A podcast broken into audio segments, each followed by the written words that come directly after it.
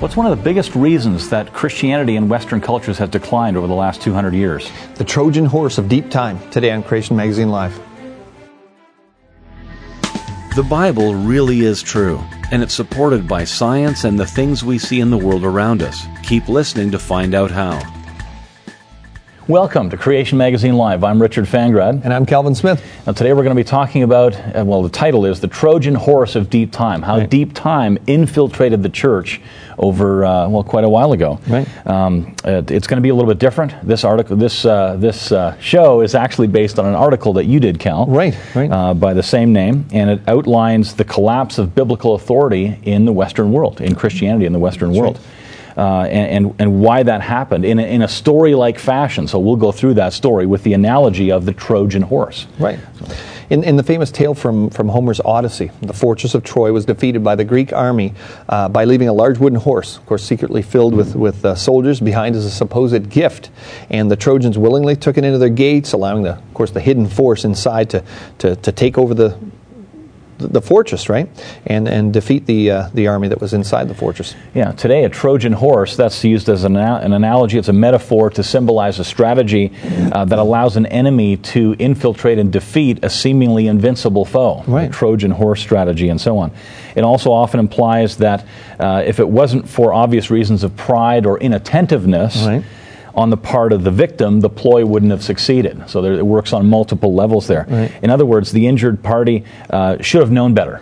That's, that's the bottom line. Right. Now, what we're going to do in this story is use it as an analogy to what happened to the church in once great Christian nations. Exactly. I mean, if you think of the Western Church, even up to maybe 100 years ago, as a, as a strong fortress, right? Towers proudly displaying banners of faith, uh, her watchmen trumpeting the call, announcing the salvation available for sinners because of Christ's sacrifice. Uh, think of how the church, church used to send streams of emissaries uh, around the world, uh, winning souls, breaking Yes. down strongholds, freeing captives, defeating the enemy on his own ground. Um, Christian soldiers, armed with the sword of the Spirit, boldly uh, championed the, the cause of Christ, made inroads across the globe. Uh, on her home ground, uh, Christian leaders taught God's word boldly so that men and women of God raised godly children, um, so that there, there were more believers, right? Uh, raised up just as the scripture commanded. And of course, God's word was proclaimed uh, as the ultimate authority over man in, in the Western world countries. Yeah, the church was once like a fortress, like this fortress of Troy and so on. Her towers proudly displaying banners of faith, her watchmen trumpeting the call, announcing salvation available because of Christ's sacrifice. And now, Right. the story's different. It's completely different today.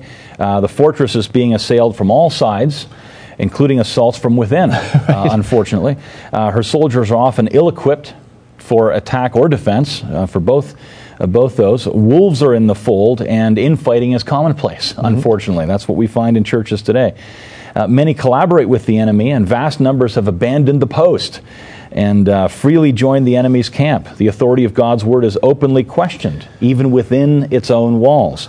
The proclamation of the gospel is hindered, and the trumpet's clarion call is unclear. You know, t- today has, has, has always been the main battleground for the church is the concept of biblical authority. So Yes. if the, if the Yeah. Bible doesn't have to mean what it plainly says, then obviously it, it can be interpreted to mean whatever the reader wants it to. And so, so therefore, fallible man becomes the authority over God's uh, revealed Right. truth. Yeah. So we'd expect non-believers to question the authority of God's word. But if a professing believer lacks confidence in the Bible, then of course double-mindedness is what you're going to get. Okay, so, so what happened? There's, there's been a change. What happened? Christians understand from the Bible that there's a real enemy that prowls around seeking to destroy and devour. That's, that's Satan. The Bible talks about Satan. The Bible describes Satan as both extremely intelligent and sly. Right. Um, undoubtedly, he knew a frontal attack to discredit God's word would not likely be successful. That would raise the, the too obvious. Be too obvious. Yeah, a better strategy would be to concoct a plan to do it secretively, to uh, to unlock the gates from within and allow doubt to creep in and confusion to come pouring in, and uh, that idea would not uh, cause obvious offense um, uh, or, or attack the church's perceived main tenets, such as the cross. You attack the cross, and all the all Christians the are gonna fight start. back, yeah. Of course, yeah. Uh, something that would be attractive to man's intellect. Right. But not trigger the alarms. Any idea that would seem totally, you need an idea that se- seems harmless and, and separate from theology, something like that Right. uh, would be quietly accepted. Right. And what was that idea? In the late 1700s, the idea of millions of years started to become popularized in Western Yes. academia, and this idea was, you know, wasn't the result of radioisotope dating or, or uh, It was long before that. yeah, yeah. It came through ideas um, because of the sedimentary rocks, how they were Yes. interpreted, right? Yep. Now, the concept was easy, uh, simple, and easy to teach and understand. You know, if you get a layer or two of sedimentary uh, deposition per year, if you added up all the layers you've seen, it must have taken millions of years to put those things down, and Sure. people could get that that concept pretty quickly. And Yeah. that changed the way they thought. The idea of deep time is um, did, didn't seem offensive to many in the church. So that, that's one of the strategies of oh look at this cute horse here. Let's take it in. Uh, and, and church leaders, it, it didn't attack the lordship of Christ. It didn't it, it didn't have any connection to morals or values. It was just reinterpreting the rocks. It seems pretty harmless. And, and it was popularized by men of science. You know, these guys are out there Respectability. studying this, and there was a respectability, upstanding citizens, and so on were promoting this, and, and they seemed friendly to the church. Yep. Many of them were, were you know friends of the church, and they and and what they proposed seemed logical. It was it was a sophisticated argument, you know. Mm-hmm. And technical methods, the, the technical methods seemed fairly reasonable. It was a reasonable argument. By and large, the church accepted the concept of an old earth as intellectually and scientifically sound. Right. That's what happened. And as these ideas became more popular, theologians started to figure out how to fit millions of years into the Bible. That became the next challenge. And after all, there were many clever and sophisticated uh, ways that could be devised to allow millions of years to be fit into Genesis. Uh, you've got the gap theory, day age, a tranquil flood, um, Genesis 1 to 11 as a localized creation, uh, etc. There's many other ideas. They were all proposed as viable options for reinterpreting the scripture to get in the millions of years. And, and, and the trap was sprung at that point. Exactly, because these people had failed to realize that by taking the bait of millions of years of Earth history uh, versus the biblical account, what they'd actually given up is the concept of biblical authority. Yes. You don't have Yep. to take the Bible as plainly written. So the gates of infallibility themselves had been unlocked from within by the defenders of the faith themselves, and, and the doors get pushed open and, and allowing doubt to flood in. Basically, that's what happened. Mm-hmm. Uh, saying Scripture should be interpreted according to what scientists conclude about history conceded that science, which which is really conclusions about history by fallible men based on naturalistic Right, assumptions, yeah. ha- had more authority than God's word. And even though it was plain to see that Genesis and the relevant supporting verses uh, throughout the Bible uh, supported a recent creation in a young earth, Yes. um, basically what they'd announced is that the Bible wasn't the final authority. Um, of course, simultaneously declaring it was, but really it wasn't. People Right, could figure that yeah. out. And, uh, you know, this, this publicly stood against what the teaching of the church fathers, what the reformers, and, and th- these guys had overwhelmingly believed Genesis declared that the earth was young. And, um, you know, so that's why you started to see declarations from champions of biblical inerrancy uh, like the, fo- f- uh, the following become common. Um, it is, of course, admitted that, taking this account, Genesis, by itself, it would be most natural to understand the word day in its ordinary sense. But if that sense brings the Mosaic account into conflict with facts, millions of years, of course, is what he's saying, and another sense avoids such conflict, then it's obligatory on us to, to, to adopt the other. Now, in doing so, what they're admitting is that beliefs from outside Scripture should be used to reinterpret the Bible. Right. And uh, it, it, Genesis 1 to 11 began to be looked at as an instructive story rather than true history. Right. And this quickly was, was noticed and capitalized on by the enemies of the church. Right. Uh, Darwin's bulldog, as, as his nickname was, Thomas Huxley, said this If Adam may be held to be no more real a personage than Prometheus, and if the story of the fall is merely an instructive type comparable to the profound Promethean myth- mythos, what value has Paul's dialectic? And what about the authority of the writers of the books of the New Testament, who, on this theory, have not merely accepted flimsy fictions for solid truths, but have built the very foundations of Christian dogma upon legendary quicksands? Yeah, he figured it out very quickly. Yeah. I mean, allowing the Earth's age to be of vast antiquity, then God's fortress now fell victim to numerous assaults, right, from within and without. See, if the fossil record, with all its recorded death and suffering, occurred millions of years prior to Adam's sinning, then God must have used death to create, which creates all sorts of questions. It, it couldn't have been Adam's sin that uh, allowed death and suffering into the creation. What was Jesus to save us from then, Yes, right? yeah. So how could a Christian answer, you know, why is there so much pain and suffering in, in the world if, if a good God used death and disease and cancer to create?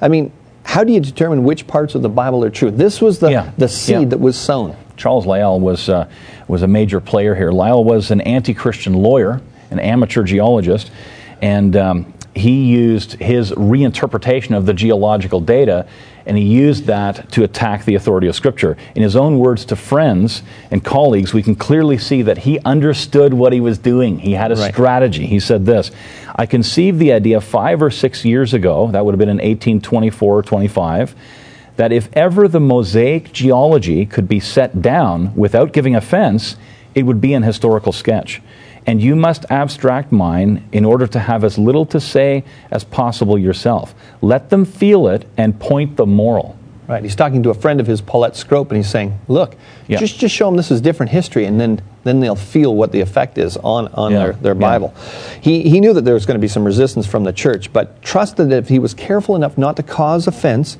and if he appealed to the intellectual aspects of his now largely disregarded geological ideas, he could actually get help from those inside the church to, to undermine, mm. and, and he'd actually use compromising clergy to accomplish his goal. He said this If we don't irritate, which I fear that we may, though mere history, we shall carry all with us. If we don't triumph over them, but compliment the liberality and candor of the present age, the bishops and enlightened saints will join us in despising both the ancient and modern physico theologians. It is just the time to strike, so rejoice, sinner that you are. The quarterly review a publication which he was trying to get his ideas into is open to you. Yeah, I mean it's, it's just blatant what yeah, he, he he's the guy that's pushing the horse through the gates. You got it. You know, it's Lyell's concept of overthrowing the geological conclusions outlined in Moses' writings. That's the global flood. Yeah. Uh, were, it was very successful, and that paved the way for Darwinian evolution. You need millions of years in place before you can have Darwinian evolution, because right. evolution takes millions of years. The Western world was forever changed, the church was changed, and while many Christians seem not to understand what happened, honest Bible skeptics admit this. Uh, E.O. Wilson, here's a, a, a skeptic. I myself have little doubt that in England it was uniformitarian long ages in uh, geology and the theory of evolution that changed us from a Christian to a pagan nation. Here's a skeptic that right. understands how this Trojan horse worked. Right. Compromising God's words with man's fallible ideas doesn't help the cause of Christ. No. Lyell's ideas of uniformitarian geology were are uh, they're widely dismissed as illegitimate by modern geologists, right? And yet his faulty ideas were allowed to creep in virtually unchallenged into the stronghold of biblical authority.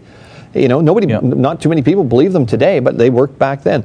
The watchmen should have identified these ideas. They, they don't match up to God's word. They should have sounded the alarm, right? Yeah. Men like Charles Darwin knew exactly how to attack the church, and yet very few in the church seem to discern it, even today. You know, mm-hmm. look at these quotes from Darwin. This is in a letter to, he sent to his son, who also was undermining the church, as okay. he, would learned from his father. This is Darwin's word. Lyell is most firmly convinced that he has shaken the faith in the Delugian com- company far more efficiently than never having said a word against the Bible than if he had acted otherwise. So he, he, he knew completely what he was doing. He yep. knew that by undermining the flood and promoting millions of years, it undermined biblical authority. Exactly. And he, and he uh, admitted that the best way to undermine Christianity was to do so slowly with side attacks. He right. said this right. I've lately read Morley's Life and Voltaire, and he insists strongly that directly the direct attacks on Christianity, even when written with the wonderful force and vigor of Voltaire, produce little permanent effects. Real good seems only to follow from slow and silent side attacks. Wow. He, he, and that's, was, that's Darwin. That's right? Darwin. That's actually Darwin, okay. Yeah, and yeah. he also said in the same letter Stuart Mill, never expressing his religious convictions, as he was urged never to do by his father, both agreed strongly that if he had done so, he would never have influenced the present age in the manner in which he has done. His books would not have been textbooks at Oxford. He's referring to another person where his dad said, "No, no, no, don't, don't, don't attack the Bible. Just, yeah, just, yeah. just, just introduce these things that go against the Bible as an intellectual thing, and these are textbooks that were, were in Oxford." Yeah, amazing. So these Bible skeptics were not only devising ways to undermine Christianity, uh, but were doing it with a network of people and teaching it to their sons. exactly. We have a multi generational effect going on. Yeah.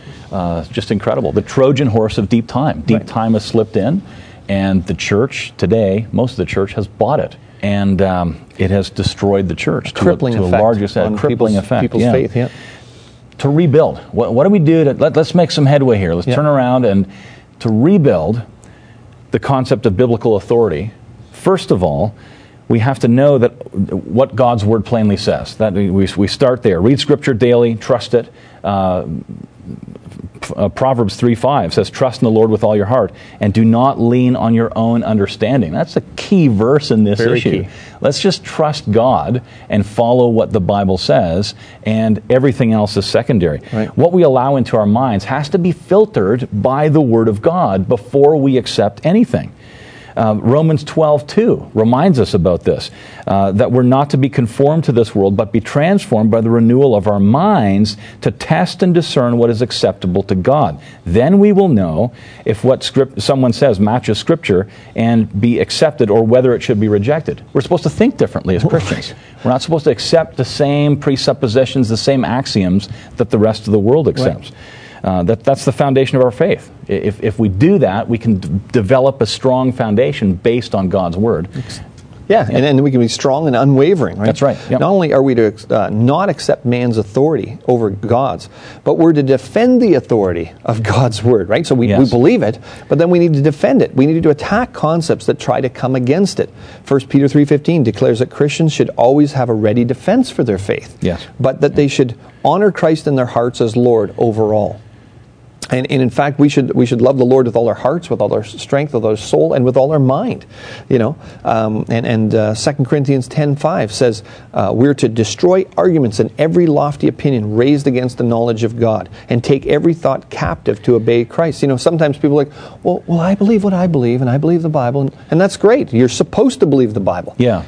But there are people that are challenging the Bible, and you need to challenge their interpretation. You need to question them. You need to destroy those strongholds. You need to destroy those arguments. That's that's an offensive position in a sense. Yeah, right? and maybe not for your own faith. For those viewers who have a solid faith and evolution in millions of years really doesn't affect it, that's great. That's what Yeah. we all want to be.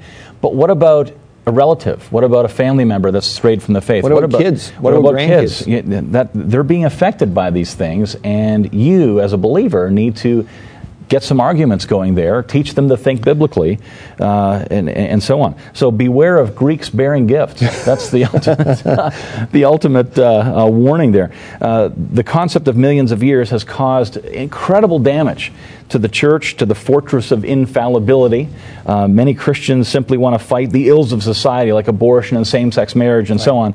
Uh, but but um, and, and they think the age of the earth is a side issue. That's the thing. It, it, it's a side issue. Don't worry about it, and, and they don't recognize the massive effects that it was the key issue. It, it was. It was the key issue. If arguments, but if arguments against these social ills are to have any power, they must have a source of authority. Right. It back, gets back to the authority of the Bible. Abortion is wrong because all people are made in the image of God. Right. You go back to the authority of the Bible. Um, uh, that, that's the, the source of authority. Genesis. Homosexual relationships are wrong because God created marriage to be one man and one woman. God determines that, not us. Right. Uh, that's why it's wrong. It's a source of authority. Back to Genesis. The root of these problems is the lack of biblical authority in our culture. That's the problem. Exactly. You know, Christians can't uh, argue persuasively when, when they're standing on a, the sinking sand of, of, a faulty foundation, Yes. right? Um, so, although, you know, we might grow weary of the battle, uh, defenders of the faith, um, we're, we're not supposed to grow faint hearted and give in to the temptation of accepting easy believing gifts such as deep time, day age theory, theistic evolution. You know, we're always offered these kind of things, and you think after a while, like, do we really need to? Okay, let's just say God used evolution. Well, you can't do that because it goes against what the Bible says. You Yeah. give up biblical authority. It'd be the And easy way out, wouldn't it? It'd be an easy way out, but but we're not to be intimidated by the, by these seemingly unstoppable forces that just keep pumping out this millions of years um, idea. Um, We've got a great uh, resource that can really help you understand some of the, the things we've brought up. And uh, it's Should Christians Embrace Evolution? And uh, it's a biblical and scientific responses. So it, it goes through the theology, but also gives us some scientific defense. And uh, if you'd like to check out this resource, you can just go to the, uh, the website, and it will really do a lot to help you know, defend the faith of the Bible, defend what you believe, and show you that you can take the Bible as plainly written. There was a debate between Ken Ham and Bill Nye the Science Guy Right. uh, earlier in 2014, and um, uh, uh, this this uh, in the news article that we'll we'll read here. Well, I'll just I'll just read the article and you'll uh, you'll you'll figure it You'll out. catch up. It starts this way: In a debate with Ken Ham, Bill Nye, the the science guy, dogmatically claimed and asked Ham to cite any out of order fossils in the geologic record because if there were any, it would be problematic for the evolutionary model. Due to the seeming confidence of Nye's assertion and that uh, Ken didn't answer it during the debate, Right. many have contacted us, that the CMI, Creation Ministries International, for the answer on this single question. And so that's what this article does. And you can have a look at the article uh, at this link here. Right. Now, uh, one of the things, first, we should note that even if you give an evolutionist oftentimes an example of an out of sequence, they'll just kind of reinterpret that. Well, how do you really know it's, you know, we've seen several times where they've Yeah. said, this rock is this many millions of years old. You show them some evidence, oh, well, maybe it's just, oh, well, we've done a new dating method and they, they modify the things, Yeah. and it's, it's very fluid. Or they so- quickly move on to something else. Well, what about the, you, you answered their question?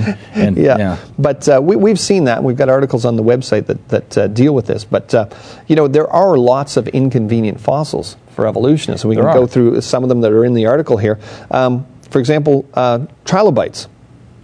Allegedly 500 million years old in the Cambrian strata have eyes that are far too complex for their place in the fossil record. That is, they have no precursors to their appearance. All of a sudden, you've got eyes in the fossil record. Well, where are the fossils that show something with no eyes going to them? They're, they're not there, right? Interesting. Yeah. The article also lists this one.